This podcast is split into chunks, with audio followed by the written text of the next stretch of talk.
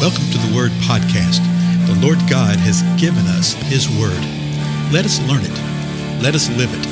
Let us rejoice in it. Spread the Word.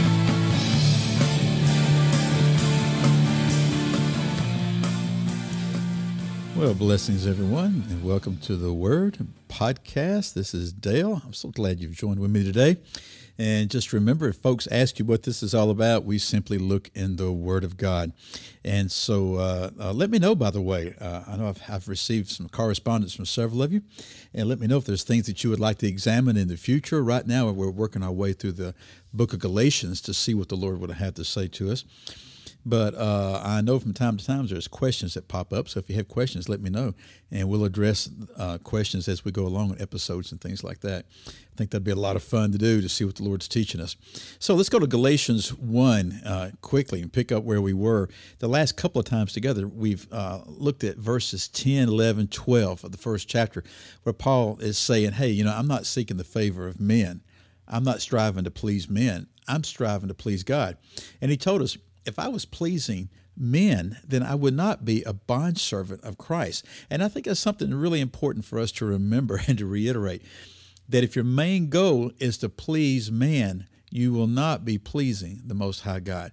If you're a bondservant of Christ, then that it will be all that you care about is serving him. Now it doesn't mean we go out we seek to be offensive to men and say oh i'm pleasing god. No no no not that spiritual hubris or pride or arrogance nothing like that. But seeking to be the bondservant of christ that he's called us to be we'll begin to realize that we're not concerned with pleasing men anymore. And then he told them in verse 11 that you know the gospel that i that i preached to you was not a gospel that was according to man. It wasn't something that just some man told me. In verse 12, he said, It wasn't something that I was taught. I didn't receive it from a man. But he said, I received it through revelation of Jesus Christ. And even now, when we hear that type of phrase, it makes us wonder what, what does that really mean? Well, Paul continues on. So let's look at the next couple of verses right here because he reminds them of something. In verse 12, he says, I received this as a revelation through Jesus Christ. Then in verse 13, he says this, For you have heard. So there's a little. Um, uh, therefore, there, there's a little thing that he's trying to remind them of and bring a point of conclusion and, and bring to remembrance. For you have heard of my former manner of life in Judaism. So he starts to recount the way he was before in juxtaposition to how he is now. You know, do you ever do that? Do you ever just reflect and uh, sort of remember how you were before and give thanks to the Most High God? Or do you also have this happen where people will remind you of how you were before? I suspect that that happens more often. But we can know that we are uh, there in with the saints when we receive that type of thing. They did the same thing to Jesus. There's that great little verse where it's talking about uh, the Lord Jesus Christ, and it, he's described as the supposed son of Joseph. The supposed son of Joseph. 30 plus years after he's born. That was one of the ways that the religious rulers were attacking him. They were saying, "Oh yeah, yeah, we heard that rumor about how he was conceived and all that, and how uh, Joseph is not really his father, but his earthly father." They didn't believe it. Okay, and so Paul was saying, "You know how I was in my former manner of Judaism." Verse 13 continues, How I used to persecute the church of God beyond measure and tried to destroy it. So he's reminding them, you know how I used to be. You know what I used to do. And all of this is a response to what was being said about Paul among these uh, Galatian churches by the Judaizers. And he's saying, Yes, I used to persecute the church. You know that. I think he's the one that probably told him. I used to do it beyond measure. And he said, Of how I tried to destroy it we receive all sorts of hints as to exactly what Paul did during these times. In Acts, we see, as we saw last time, that he was actually on his way to Damascus to arrest folks. Later on, in some of his testifying in Acts, we see that he actually killed people. Okay? So he was trying to destroy the church.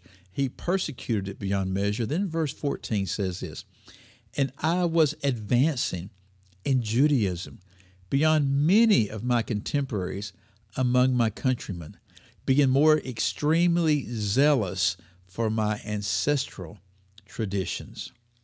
So Paul is letting them and letting us know how he was before, that he was advancing in Judaism in the religious circles. We know from over in Acts that he studied with Gamaliel, the, the top teacher of that day.